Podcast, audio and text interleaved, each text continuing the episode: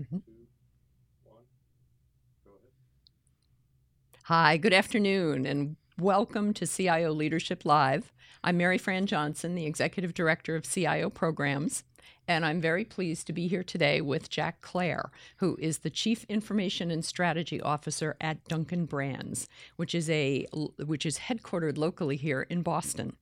Jack joined Dunkin' back as an enterprise CIO in 2012. And then by 2015, he had added the strategy, the chief strategy officer, to his title.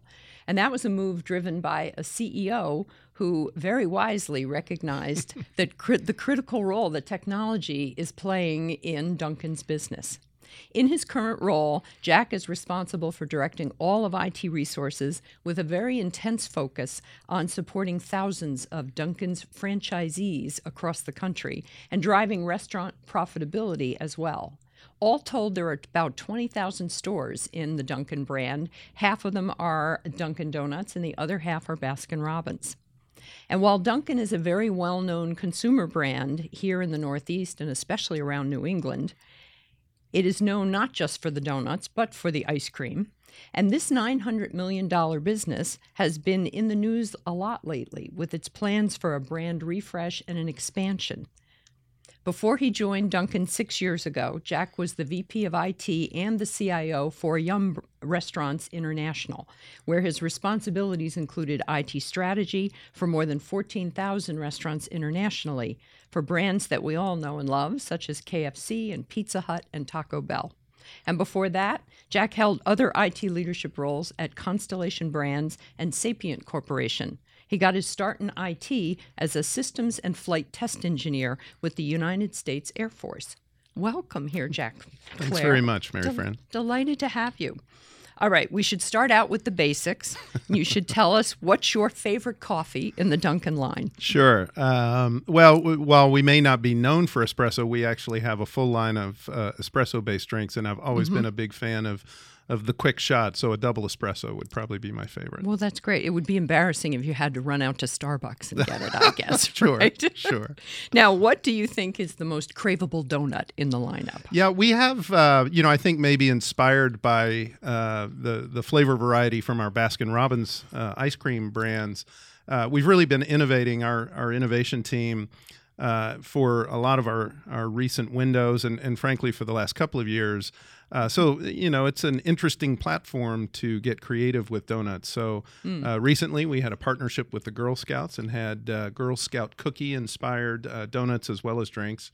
Uh, and now we're we've got uh, at the moment a Comet Candy mm-hmm. and Spring Fling donuts. So oh. we've been innovating quite a bit. But I, I have to go back to my childhood and when you aren't from Boston, uh, we love the idea of a Boston cream. So mm-hmm. it's it's still a standby favorite. Excellent. It happens to be my husband's favorite as well.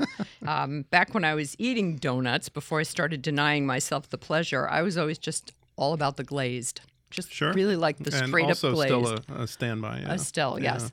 Now, and one of the things I mentioned in your expansion, I, I, didn't mention that you're also uh, doing a certain amount of streamlining with the menu yep. that's at Dunkin' right mm-hmm. now, and you're going to uh, uh, pare down to like a dozen of the most popular brands. That's what's going on. There. Yeah, I mean there will be, uh, and and we've actually largely already done that, uh, mm-hmm. but we we it was based on an initiative a couple of years ago uh, where we did a consumer perception study, mm-hmm. and it turned out that we had uh, more food items uh, on our menu at the time than a lot of our competitors who specialize in uh, food, and we had more mm. drink items than those who focus on drinks. Ah. So we were trying to be all things to all people with so much variety. choices. Absolutely. Yeah. The problem is it was hard to execute in store. So we've okay. pared that way back. Mm-hmm. Uh, did a test last year. Test results were were very good. In fact, in large part.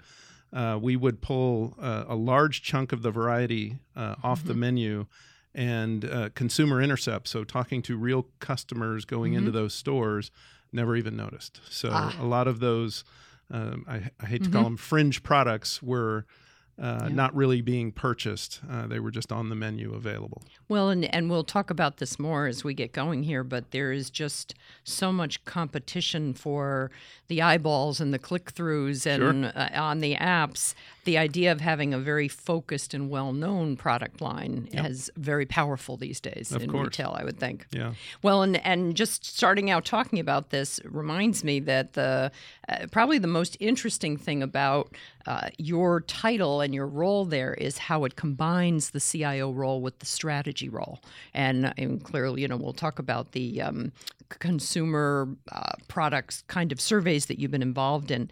But I wanted you to talk a little bit more about this relatively rare combo and how this I know it came about a few years ago, Yep. um, but how has that role been developing? Sure. Uh, You know, at the time, uh, our CEO, who I, I work for, was looking for ways to provide me development opportunities. He's been a great supporter. He's a huge fan of technology and uh, how it uh, supports and can enable our business. Uh, so that was really uh, twofold. One, we were starting to embark on this large initiative, which was great experience for a technologist to lead something uh, more general to the business.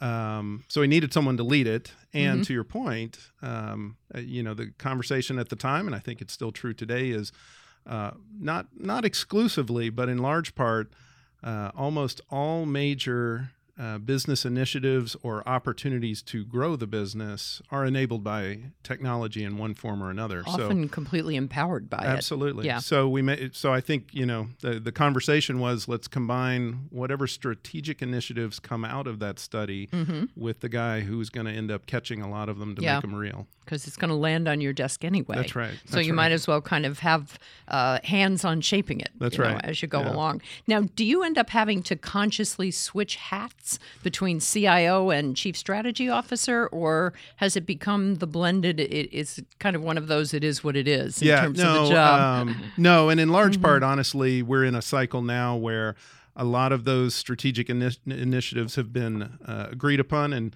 As our president of the, the U.S. Dunkin' business uh, says, at, at, at this point, uh, thinking time is over and it's doing time. So Ah. We're actually in process with a lot of major initiatives, not just in my area, but across the entire business, Mm-hmm. uh, to actually act on a lot of the insights that we got out of that study. So, frankly, that's a, a lower priority and and uh, time sink at the moment. I'm Mm-hmm. I'm quite busy executing. Yeah, with the well, the execution and operation piece of it is one of the things you mentioned. That Yeah. that's, I mean, it's fun gathering up all the research and the information and doing the strat- strategizing part. Always Right. seems like the fun part, but uh, it does seem like CIOs are very.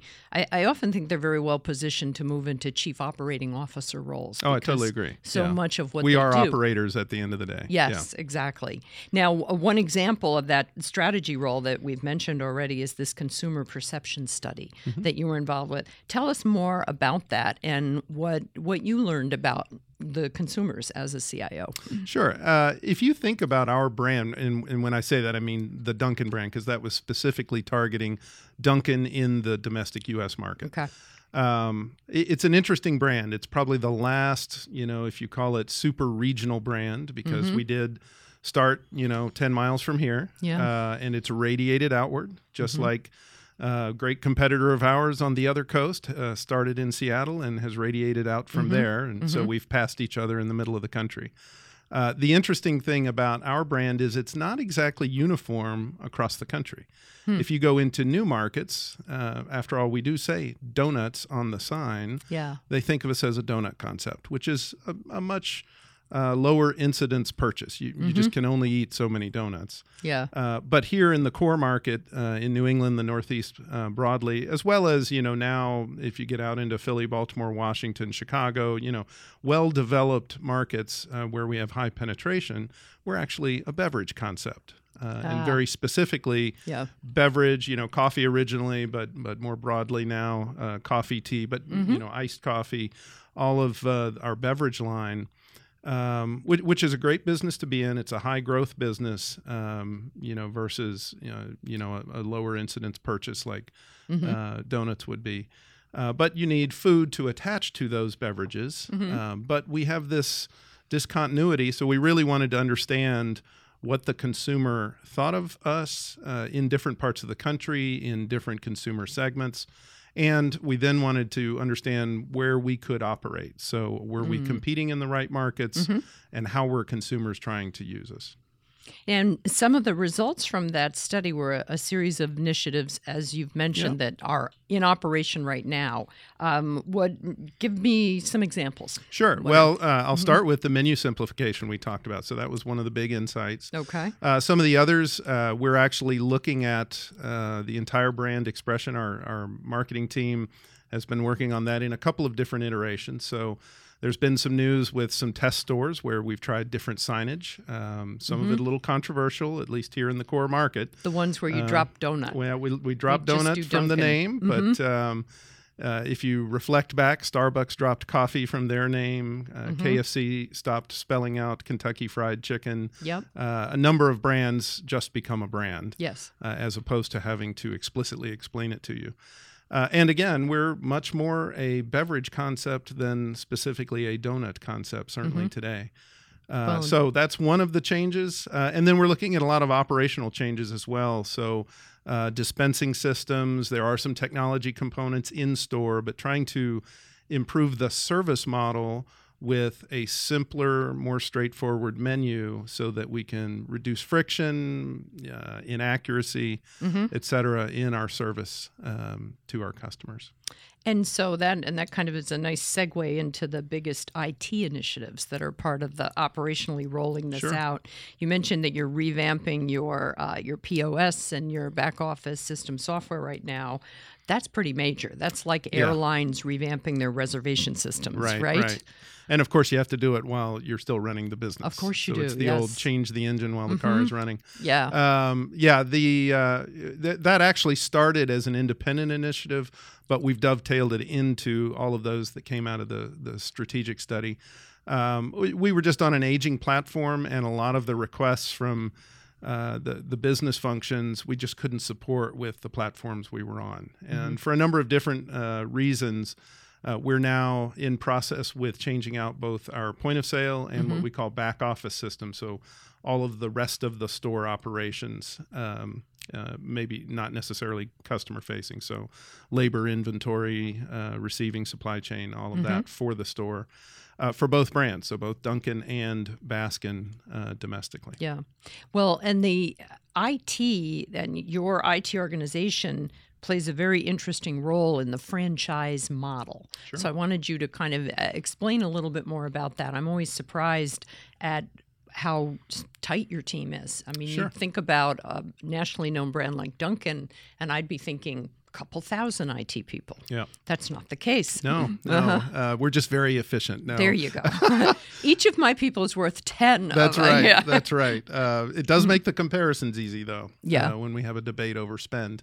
Um, Uh-huh. but the reality is, uh, restaurant retail as an industry Mm-hmm. is highly franchised for a whole lot of reasons. But you know, the fundamental uh, concept of using other people's money um, and lending them your brand and Mm-hmm. operating model, uh, you, you know, works very well. Uh, works well for our franchisees. They don't have to develop product. They don't have to develop a, a whole brand expression. Uh, we bring a lot of standards, uh, including uh, from technology.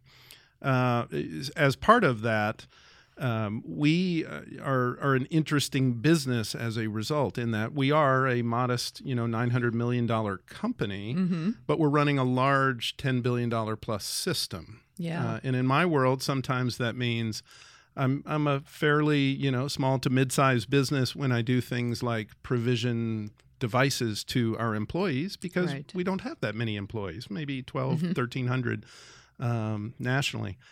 Uh, then, uh, when we think about things like a store network, where we actually um, design and stand up uh, technologies that are consumer facing in store, we're a very large account to, say, a, a Verizon enterprise. So, Ah. to Verizon retail for cell phones, I'm inconsequential. To Verizon enterprise, uh, we're, we're You're a meaningful account. So, Mhm. uh, Yeah. it makes us a little dyslexic sometimes. Well, and then you've also got the brand too. I mean, the famous Sure. brands. I've run into other CIOs who will have a very well known brand and a relatively small operation, but Sure. they can pretty much still say jump and the vendors will say which window. so, you know, that uh, that's that can be very helpful. Um, well, we uh, when I'm thinking about the the kind of upgrading and the things you're doing across, it's actually across both brands. Across Both brands business? domestically. Um, Domestic, but that, you know, let's call that half our business. Mm-hmm. Yeah. Well, and I know every time you and I talk, we always get into the innovation in the digital space. Sure. And, you know, the consumer facing stuff, the apps, the features, and the functions. How, uh, what is the latest that you're working on with that? And what are the next steps that you're kind of looking forward to? Yeah, if I, I mean, first, just a historical comment because I, you know, I think now we look back on the last decade or two, and it's been a fascinating time. So, if uh, Amazon came along and disrupted anything that could be delivered in a brown box, so initially those were books, obviously, Yes. and then it became virtual goods because those didn't even have to be put in a box. Uh, and then, you know, I lived through sort of the next generation, I call it, where there were certain use cases that lent themselves even for, um, you know, freshly prepared products. So think of, you know, food and beverage. Uh, and that was predominantly pizza because you had to call Right. someone and tell them where to bring the product to. So that lent itself to, to moving to, you know, a mobile or digitized um, delivery method. Um, so we're, now we're probably at the tail end of that. So yeah, Amazon hasn't figured out how to deliver a fresh cup of coffee in a box, fortunately. Fortunately for you, Um, yes. yeah, and our franchisees. yes. Uh, however, the consumer who is now used to that for Mm-hmm. all of the other things in their life that can largely be brought to them in a brown box, yeah. um, you know, is still inclined to use uh, digital products, um, services to engage with brands. so course. for us, that means, you know, mobile ordering and payment. So you want to order ahead, Mm-hmm. have the product ready as you drive through or, you know, walk into one of our stores. Uh, and you know pay for it virtually so Yes. you don't ideally in in the consumer's mind they don't have to engage with anyone and Mm-hmm. everything is there and ready for them at the moment that they want Hmm. so that's what we've been working on. We started with mobile payment in 2012. Yep. We added our uh, DD Perks uh, loyalty program on the Dunkin' side in 2014, and for the last two years, we've been doing mobile ordering. So, a Mm-hmm. complete e- ecosystem now with uh, you know a loyalty component to let you order ahead, pay, and then pick up in store in any way you want. Well, and I remember talking with you about these concepts a couple of years ago, back in 2014. And I, you know, not only did you hang around and stay with it as the CIO, but you've actually delivered on all of this. It's. Uh, I was going back and looking at just some old uh, interview notes I had, and I was like, well, Yeah, it's out there. delivery, you know, Yeah, yeah. check, Yeah, done. Yeah. Yeah. Yeah, no. Uh, Mm-hmm. So delivery is is probably an extension. I think that's where we're all experimenting right now. Ah. Uh, looking, you know, again, maybe the pizza uh, model uh, is a good example, but we're trying to not only have you come to us, but Mm-hmm. provide us bringing in a short time frame product to you. Yeah. So delivery, even for small things like a beverage, is starting to become a real concept. Wow. Well, I uh, one of my CIOs that spoke at one of our events last year is the CIO of a big restaurant chain um, in the southeast. It's um, Carrabba's Italian and uh, Bonefish Grills and all Oh, of those. okay. It's Bloomin' Brands. Yeah, I know And- Bloomin' Brands, Yeah, yeah. and they had a big, uh, an, an ongoing internal debate about whether just having, you know, people could order and come in and pick up, but then there was the the move into delivery as well, and the and the big fear was that it would actually start eating into profits at the restaurants themselves. Sure. And the opposite has turned out to be true. Yep. It ended up being a very fast growing business. So uh, it, there must be a lot of interesting conversations that go on with the marketing folks. Absolutely. And and we've tried even further extensions if you think about catering, so large Mm-hmm. orders in a setting other than just a you know think of a commuter coming through or Mm-hmm. someone on the go coming through uh, our stores. Uh, we've uh, tinkered with curbside, so you don't want to come in the store, but you'll come to the store. You want to pull in, uh, but have it brought out to you. Mm-hmm. Uh, we've we've played with all of those. All of them have been tried. Yeah. Uh, we'll see which ones actually stick and the consumer really I know, wants and to if, utilize. if we if we if we were to get really retro, consumers would want someone to bring it to their car on roller skates. That's right. Right. That's right. Yeah. Maybe we're going back to that that model. You know, the, We're almost the- there. If you look American at Sonic, Sonic thing. is still close. Yeah, exactly. Well, and one of the whenever I'm talking with CIOs about their biggest initiatives underway, I always have to throw out everybody's favorite topic, the cybersecurity aspects. Sure. All right. How has that? Um, uh, t- what can you tell me about Sure. your approach to cybersec and uh, what sort of issues are more of a concern for you now than they might have been two or three years ago? Okay, yeah. Mm-hmm. So that's yeah, fair question on the update. Well, I'd I'd go back again and say ever since uh, let's mark the milestone at uh, the Target The breach Target at the end of 2013. Um, we, you know, we very quickly uh, did uh, some auditing internally to say where are we exposed. We spent the first you know few years since um, making sure we had our house in order. Uh, now we've transitioned to being very innovative and evaluating what else can we layer on as new tools and services emerge. And there are there's a lot of innovation in in that space, uh, as everyone knows. In fact, as far as technology. You know, private equity uh, investment. I think you know cybersecurity is, is probably number one even now. Um, but I would also say, starting then and still to this date, um, it's my top priority. Yeah. As as our CEO says, second only to food safety, uh, data security is the number two issue that could impact our brand. Because Mm-hmm. if consumers are afraid to come in and use their payment cards to purchase your product, uh, there's little else you can do other than make them sick. Yeah. Um, so uh, with that kind of focus, you know, I've it's been a weekly management topic at our leadership um, meetings. It has been a standing um, issue or you know topic at either our board or audit committee, uh, one or the other. I present at uh, at every meeting.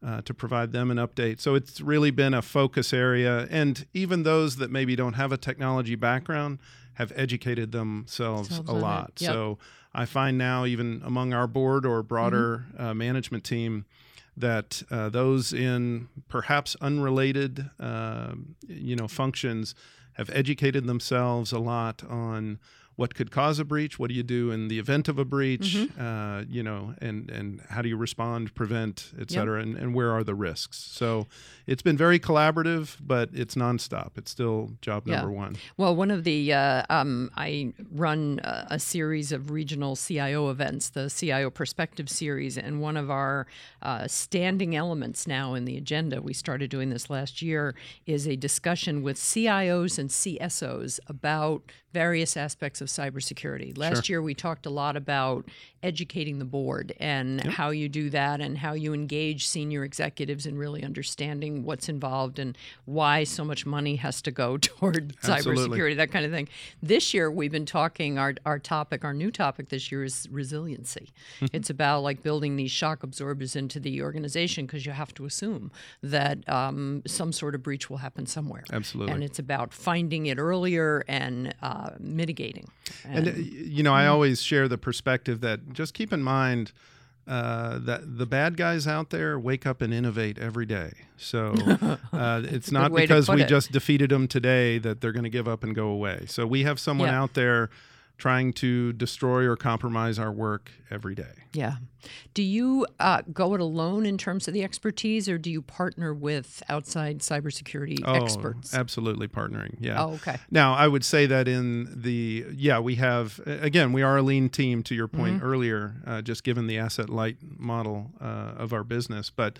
Uh, we have used partnerships to educate and develop our own folks, Mm-hmm. um, you know, in our you know infrastructure, broader you know uh, information security area.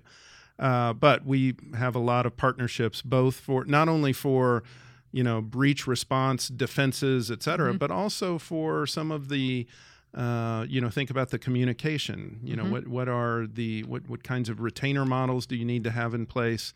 Um, you know insurance models, uh, and actually uh, you know a lot of the insurers now have even added elements of education because it's in their interest for you to mm-hmm. be Yep. uh, better skilled at defending and then remediating uh, if you fail So at. the phishing yes. things. yeah. Yeah. Oh, absolutely. Yeah. Yeah. I, even publishing companies are doing that now. We were, we were all so surprised. You Even when- publishing Even companies. publishing companies or tech media companies now. We have to, a couple times a year, we have to go through like, you know, security training Yeah. on it and everything. And it's, and it's kind of embarrassing if you get like 70% on the test. Yeah. You know, that's a C. Yeah. you know? Yeah, we do that. Yeah. We um, and we sequence it. We mm-hmm. train annually. Actually, we're moving to biannual. Uh, then Mm. we test, and and then there is a little embarrassment factor when your boss Mm-hmm. Yes. Mm-hmm. gets notice that uh, you didn't pass the test, Yes, exactly. He only got seven out of 10 questions right. right. And you're like, or you clicked the link you shouldn't have. Yeah.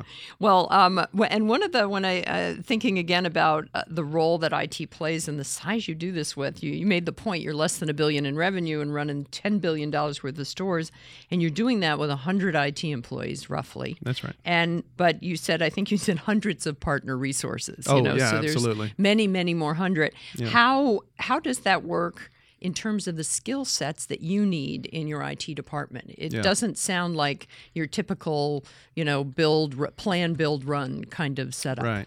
Well, Mm-hmm. I, I think that still applies. It's just a function of, you know, uh, are they our employees or partnered resources? Yeah. So, by and large, for instance, I don't have any entry level jobs in the organization. So, I don't hire, think of, you know, bench application. Uh, You're you not know, frantic developers. to find millennial No, developers. no, I mean, we still have plenty of millennials. Mm-hmm. Yeah. Um, Mhm. But they're typically, you know, second, third uh, position in their career because we're made up more of very senior, very skilled professionals in areas that Mm-hmm. can then manage. Uh, partners with a lot of resources uh, Yeah. under contract to us and our franchisees uh, to provide services. Yeah, I feel like to, to for many companies in different industries, that's almost certainly going to be the model going forward. You know, where the IT, the core IT group actually ends up getting smaller, but the way they're managing is it's like the kind of the nucleus. Yeah, The- the- certainly in some Mm-hmm. areas because they can they you know our partners can achieve scale by having multiple clients all who have the exact same need. We focus more on the things that are unique and differentiate us, uh, and therefore apply it to Dunkin' or Mm-hmm. or Baskin very specifically. But uh, there's you know there's little motivation for us to stand up our own service desk call center Right. for our franchisees when there are large partners who have been very successful Mm-hmm. and provide great service doing that for many many different customers. Well, and thinking about the franchisees, they have to invest essentially. They they That's kind of have they have to pay their way for the technology. How have their needs and requirements or their demands on you? Uh, how have those changed in the last few years as consumers have gotten?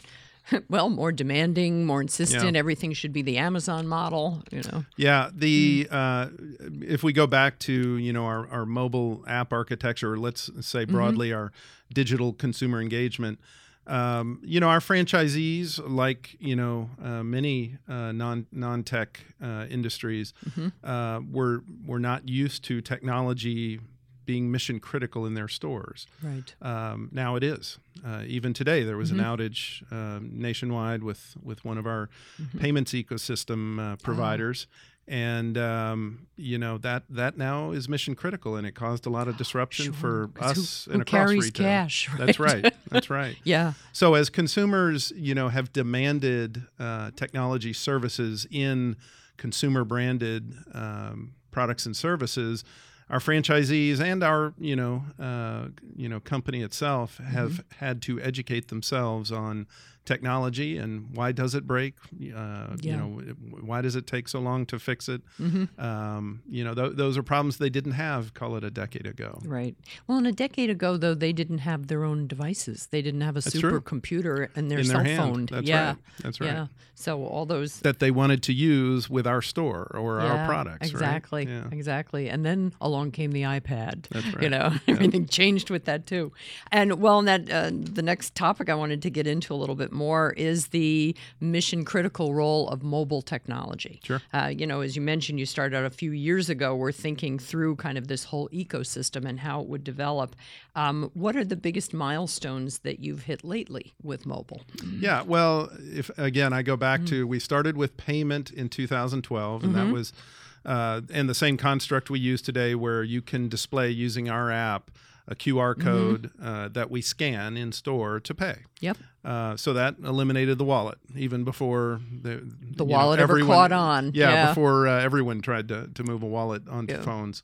Uh, so that was uh, the initial foray. Then we uh, laid over that the the Perks uh, loyalty program. So Mm-hmm. now we you, you give us insight into your order, so we know all of your orders Mm-hmm. uh, are yours. You earn points, and then ultimately uh, get a free beverage reward um, to to redeem those points. Uh, so we layered that in in 2014, and then again two years ago we added uh, mobile ordering, so Mm-hmm. you could order and pay virtually before you showed up. Yeah. And today you can do that if you walk in. Uh, your product will be waiting uh, for you on the counter. You Mm-hmm. literally, and I, I do this once or twice a week. I can walk in, speak to no one, Mm-hmm. pick up my food and drink uh, that that has my name on it, and walk out with no interaction with the with the crew You don't get your coffee for free. at the office. Yeah, not Only not in our franchisee office. stores. No, no, no. I remember years ago visiting uh, downtown at uh, or um, at the um, uh, at your your headquarters, and the walk through the break room was. That's right. I just just walking three feet into, it, I think I gained five pounds. I mean, it was just. It was, I said every day, and the smell was so divine. You know, no wonder you can hire whoever you want, right? Yeah, you have to be careful though Yeah. if you're around it all day. I would think. I would think. Yeah. Now the um, what are the next big shifts that are coming? Uh, that are that are coming. We we talked a little bit about how beacon technology is something that's been very popular in in other retail, like in malls and in clothing stores, but it doesn't necessarily work so well in a drive-through lane. Yeah, my uh, you know one of the interesting problems we're still working on Mm-hmm. is uh, I need to know. I'd love to know uh, the same effect you know that we have uh, if you walk in in a drive-through. That it's Mm. Mary Fran. Mm-hmm. I know which order she ordered. We've already got it ready for her, and so when she pulls up to the window, we just hand it to you. Mm. Right, Yeah. and you don't have to do anything. That's that's the ultimate seamless experience. So we've tinkered with a couple of ways because the the real problem for uh, you know, quick serve um, drive through concepts is I need to know you're the fourth car, not the third or the fifth car. Mm. Yeah. So I've got to have that kind of resolution. Um, beacons, uh, and and you're you're referencing uh, Bluetooth low energy beacons, Mm-hmm. uh, have made huge forays into retail, particularly in large format retail. So Mm-hmm. we know you're on this aisle, likely look, looking at this product. So that's very Ah. valuable to retailers where. Mm-hmm. Uh, in large formats, they want to know where you are in the store, what your dwell time is, what's your path uh, Mm-hmm. around the store, and and they learn a lot about how to to tune their you know planograms and and floor plans. Uh, in our uh, concept, it's really about the drive-through. So, getting down to the resolution of a car length uh, is a little tricky, uh, reliably. Uh, the other thing is, and as um, you know, uh, the, even uh, Apple uh, shared with us, and, and I love the expression, so I've used it, but attribute it to them. Uh, you know, that phone in the car to detect, uh, and that's really what's going on, the beacon, and therefore uh, work. Um, uh, you know, having that phone floating around in this Faraday chamber of a car, if it's on the floor versus the seat versus in your hand, you may have different uh, success at actually having it detect the beacon. So Oh, that's, that's a little different than just in your pocket walking around Yeah. Hmm. a regular retail. So it's a challenging problem. It's a lot of fun, and that's a lot of the fun we're having. Mm-hmm. Um, we're starting to tinker with other technologies. There's a lot of license plate recognition, so you Mm-hmm. know optical or, or video based uh, technologies. Uh, there's magnetic resonance because we have uh, loops detecting when cars pull through the drive-through. We, Yeah. we have lots of sensors out there that we're trying to leverage to Mm-hmm. to get to that nirvana. If you're our customer, we're trying to detect you. Well, that's true of everybody Yeah, these days, It is. right? It's totally Right? true. It is.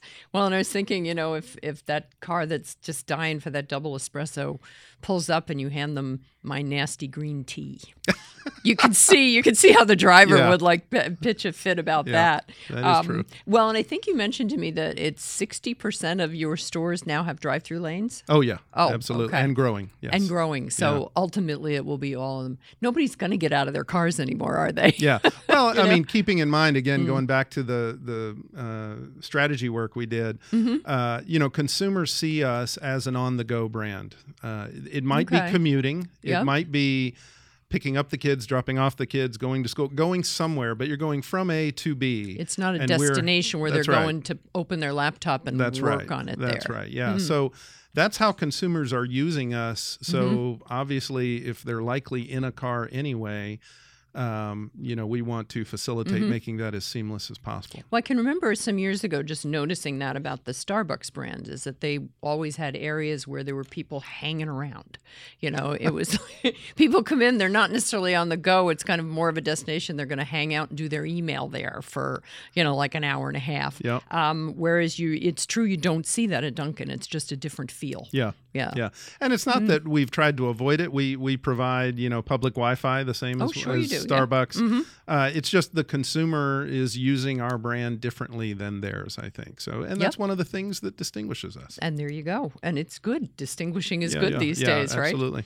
I can remember years ago, one of the other uh, donut types out in the world is Krispy Kreme.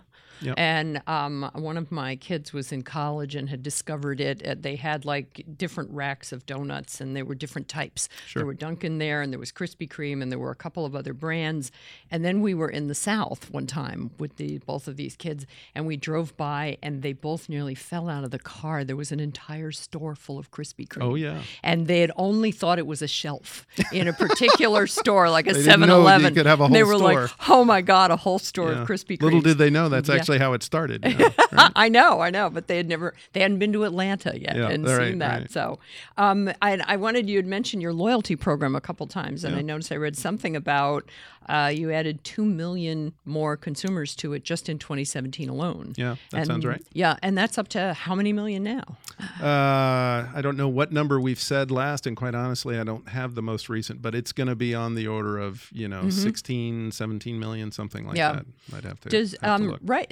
I have loyalty cards to various things, Yep. and I can I never seem to have them with me when I'm in the right know. place. You know, I'll go into a Hallmark store and they'll say, "Do you have one of our loyalty cards?" And I'll say, "I'm sure I do, but I don't have them." Ultimately, do you think people will still have the cards? I mean, when do we start doing Yeah, this? our program is almost ways? exclusively virtualized already. Okay. Mm-hmm. So you download our app, and all of that loyalty functionality, as well as phone. Mm-hmm. the ordering and paying, is all handled right within the app on your phone. Yep. No, Okay. No physical component to it. Okay, well, that works. Well, and my my next question was actually about uh, digital transformation, kind of with capital, you know, the initial capital letters, what it means to uh, restaurant retail. Yeah. and we've we probably have covered most of it with talking about mobile and the way consumers have changed. But are there beyond mobile ordering and the payments initiatives? Are there other kind of transformative business um, initiatives going on, anything internally or externally, uh, that fall into that? Uh, I've been calling it the digital business ecosystem. Yeah. You know, the way companies are changing, uh, just the way there's less paper, the flow of information is changing so much inside of companies. I wondered if you had anything that I haven't asked you about along those lines that's going on at Yeah, Dunkin'. I, I mean, in the enterprise, there's probably you know nothing that's not an opportunity anywhere else. And again, we're a Mm-hmm. fairly small uh, company, so it's not an, an enormous either synergy, cost savings opportunity, et cetera. But sure, are we more? Mm-hmm. Are we you know less paper based? Absolutely. I've got a again a CEO who would like us to get rid of all the printers and not let anyone print anything. Um, hasn't happened yet, but uh, you know that that's his aspiration fact, anyway. I think overall printer sales keep climbing. I- is the weird interestingly, they keep getting bigger and more expensive, and three of them in my yeah, house, yeah. and I don't print that much stuff. You know, I'm just like, That's because you're a publisher. oh, well, you know, we say tech media now. we Okay, don't right, say tech publishing. media. But- but Publishing you still have a like printer. print media. Yeah, you still have printers. Yes, Um, we do. Yeah, I think if uh, you know, if I'm looking at the next frontier, while while we're doing some, you know, sort of incremental extensions, you know, once you can mobile order, you can mobile order for a catering use separate Mm-hmm. from a regular consumer's use. Mm. You can mobile order and have it uh, delivered through curbside, as I as I Mm-hmm. mentioned. You know, there are incremental variations on that, but the the area that gets me most interested is I go back to this focus on the drive-through. So th- Okay. there are a couple of things, not just the detection of the car and figuring out how to make your experience really seamless Mm-hmm. through the drive-through.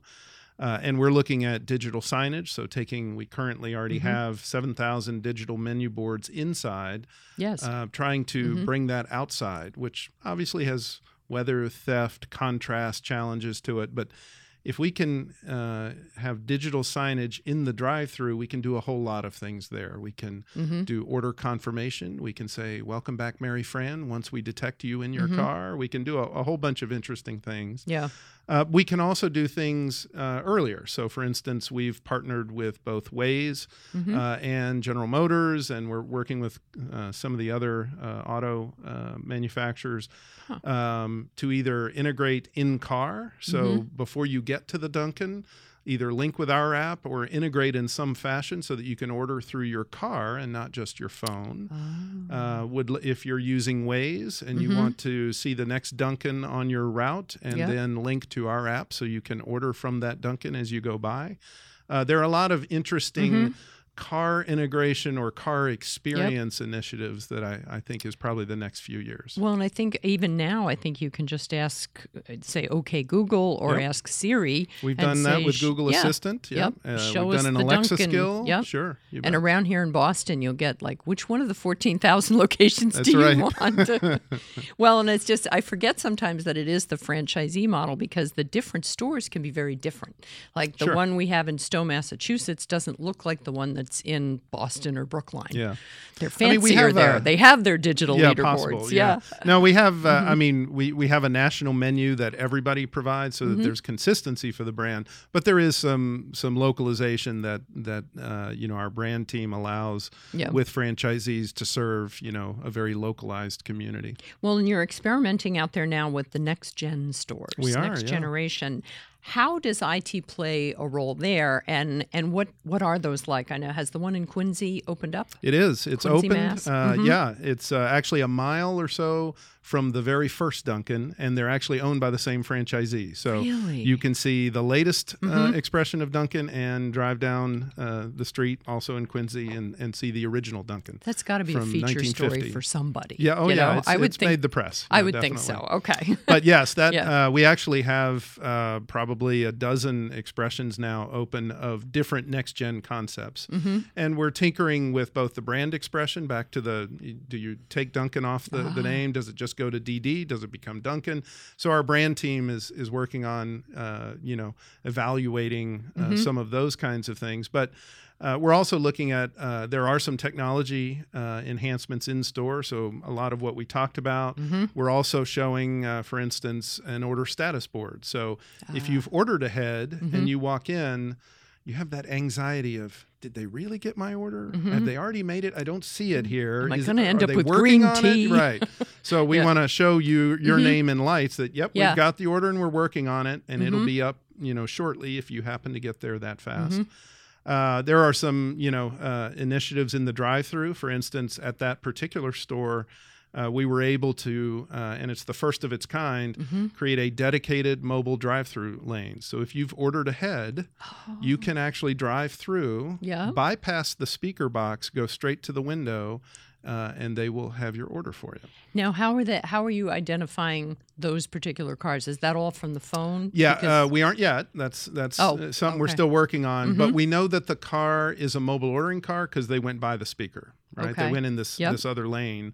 So we know you're a mobile order. We just don't know it's you. So you still have to identify yourself at the window. Okay. I'm Mary Fran, Yep. and they have all Oh, the, and the then they have prepared orders uh, with you your go. name on it.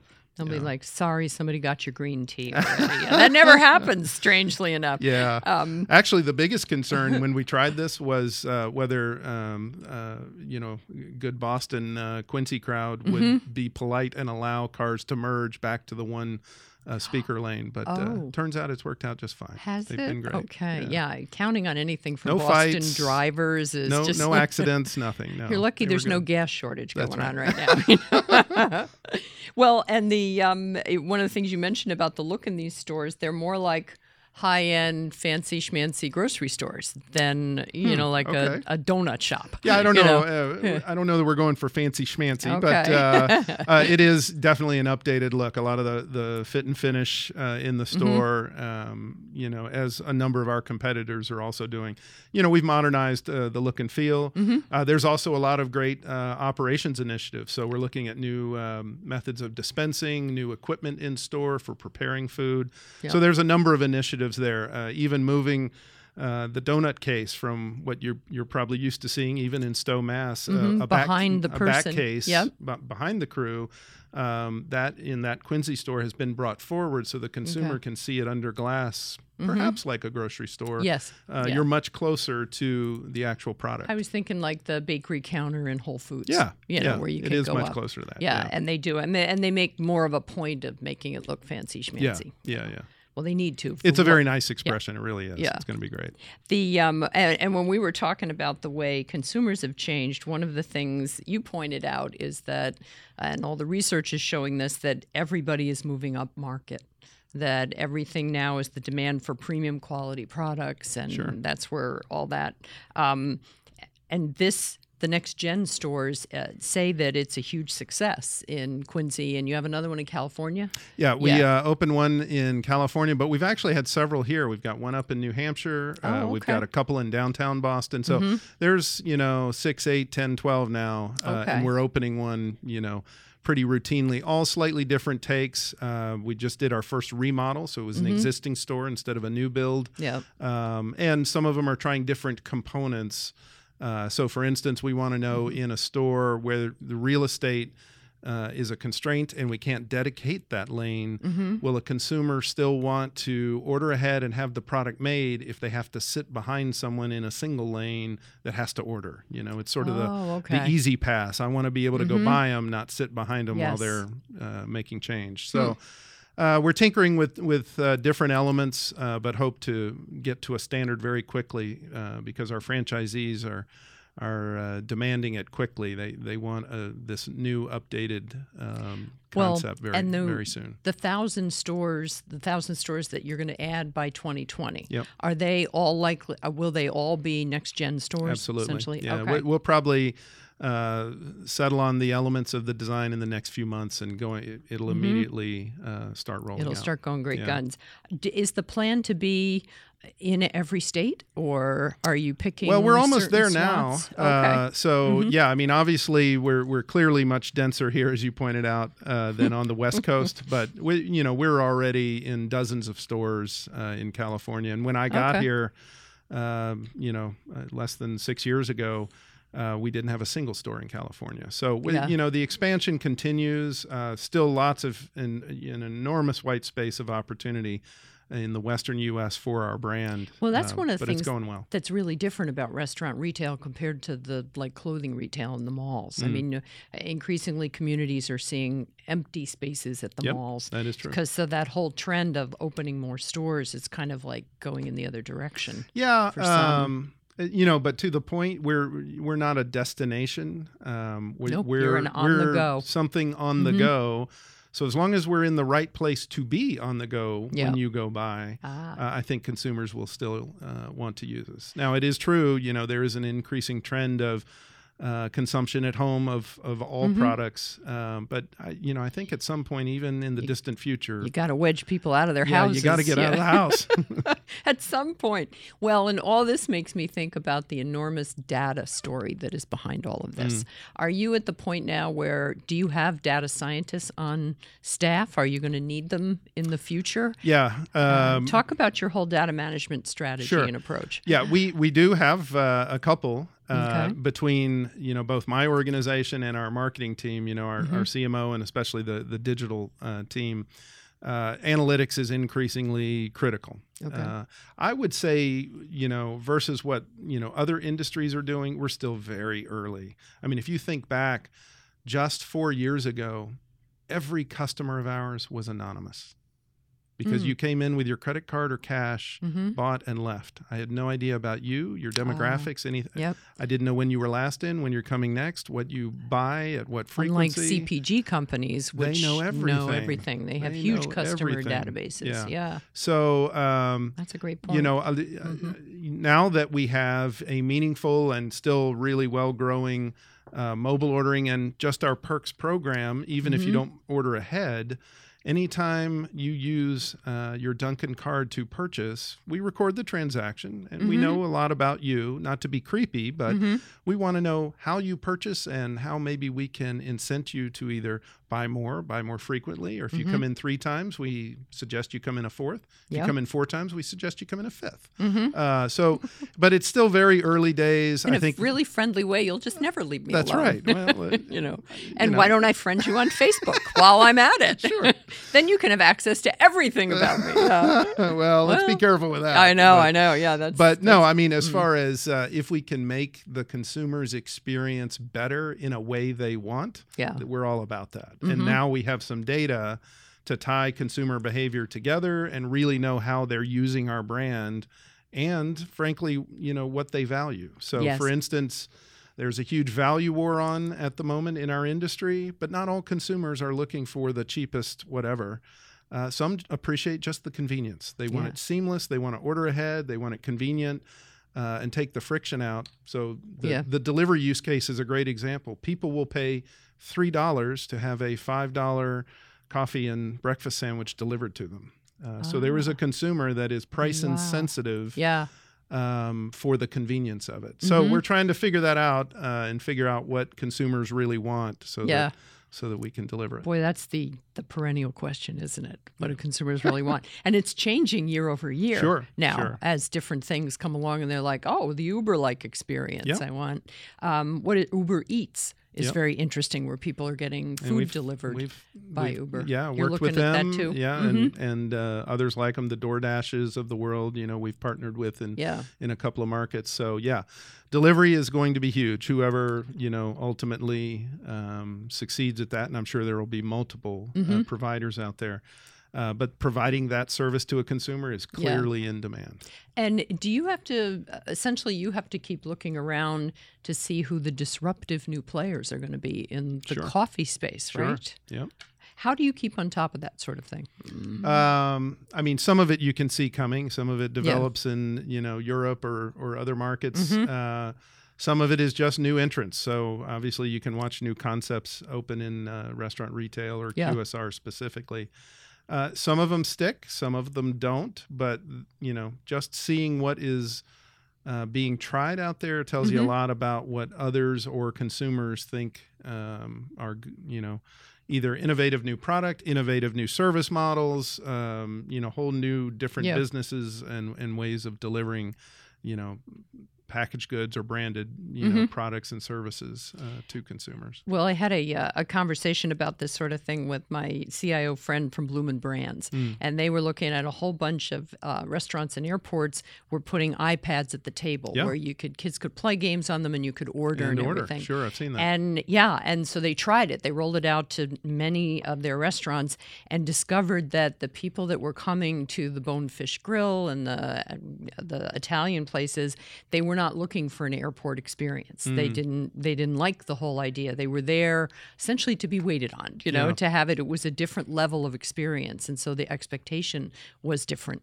And some people also found the, uh, the germaphobe aspects of it. Oh, really? The idea, yeah, I Yeah. know, I know, and it was one of those things where they thought, okay, well, a lot of our competitors are doing this, so we'll experiment with it, um, and that kind of stuff is fascinating. Yeah, we have a you, you know a raging debate about uh, kiosks in in Ah. quick serve versus mobile ordering on your phone. Okay. I obviously prefer the phone because it's your device that you paid for that I don't have to support and maintain. right. But um, but you know we we see a lot of our competition using uh, kiosks, and maybe there's an argument for a consumer need where the consumer doesn't want the small piece of glass that's theirs.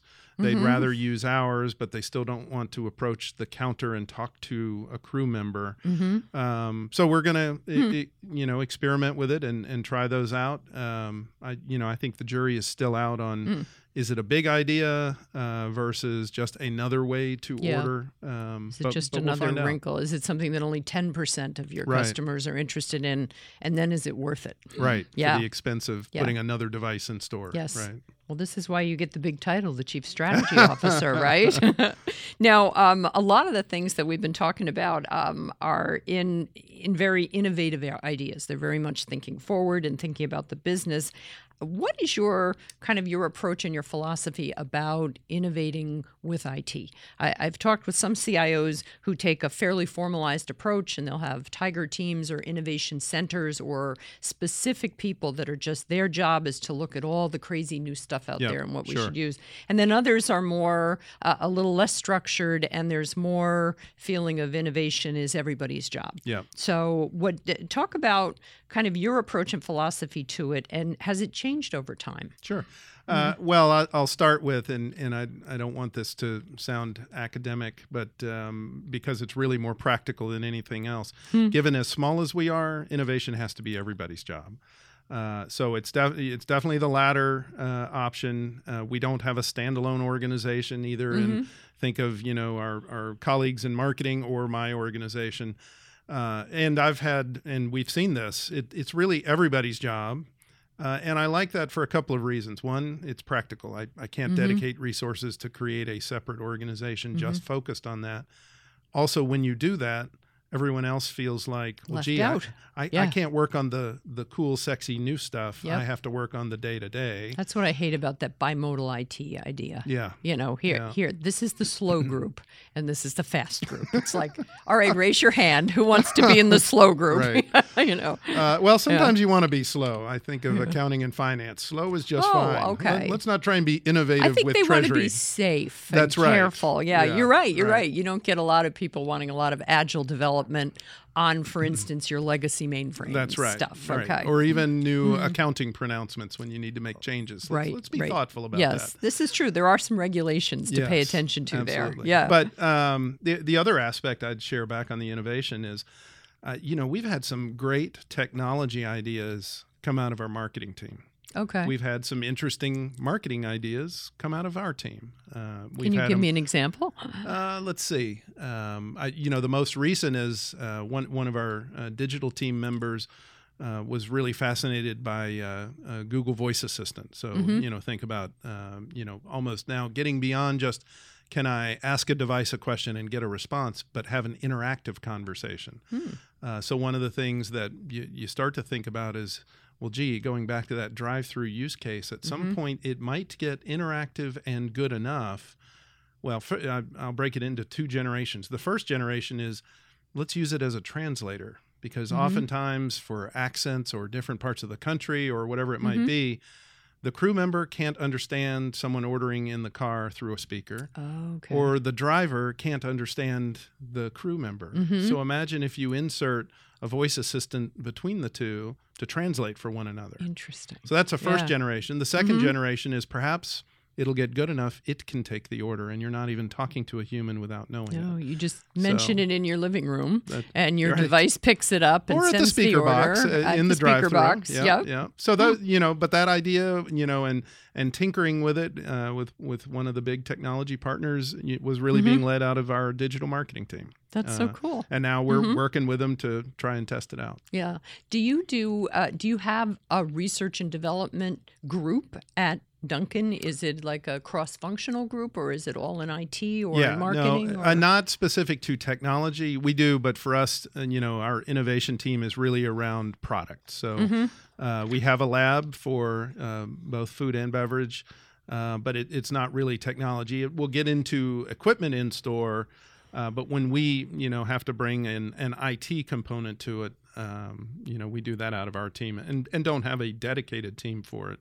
Mm-hmm. Uh, again, I'd like to think everybody gets to participate and, Yeah. and does by and large, just given our size. Well, and just having a culture that encourages that seems like it seems like a really smart idea and very inclusive. Yeah, Yeah. and you know, if you think about, you know, uh, the last person I interviewed for one of our positions, Mm-hmm. you know, using your example, I, I don't want the to have to let them know they're on the slow team or the fast team or you're on the team. Yeah, and and that can be a lot of fun. There's Yeah. also the day to day of making sure things are up Yeah. and running as they should.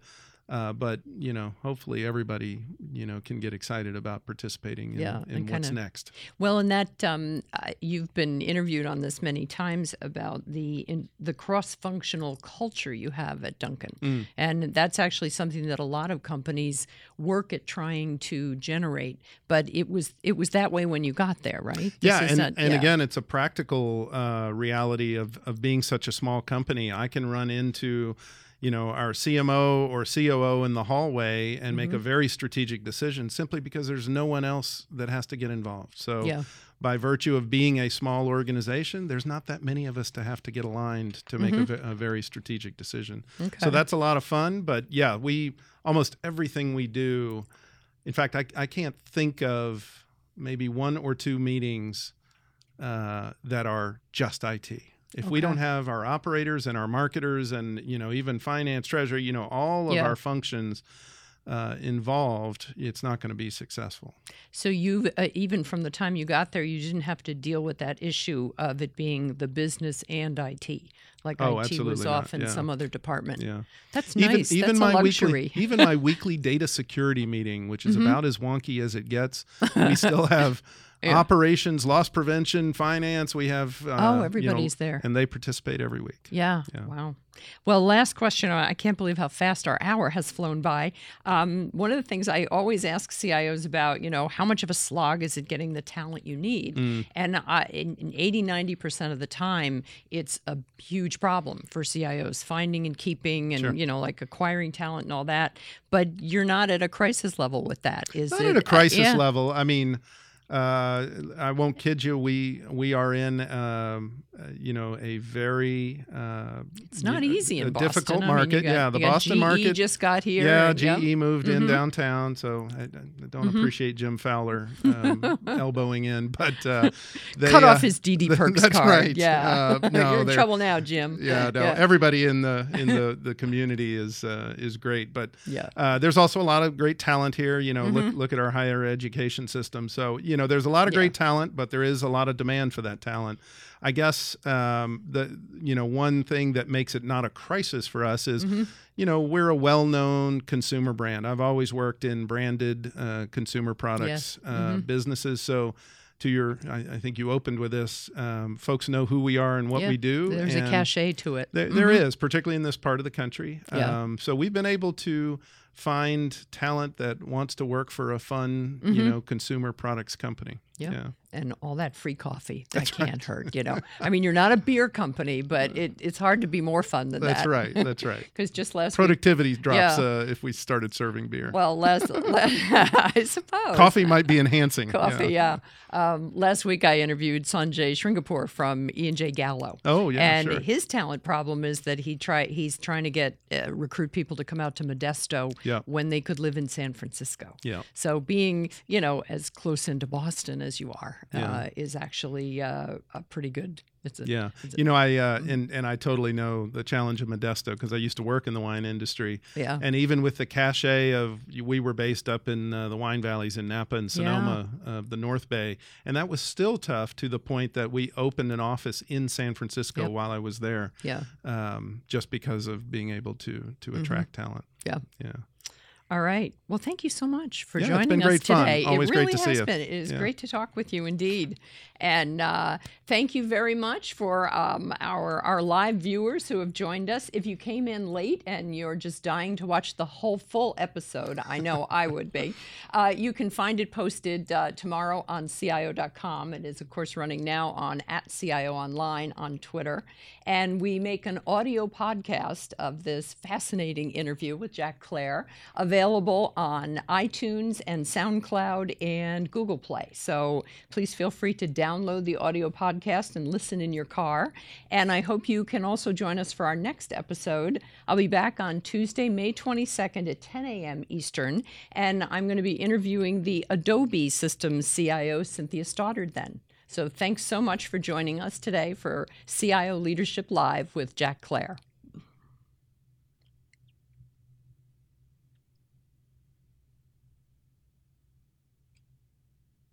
Okay. Okay.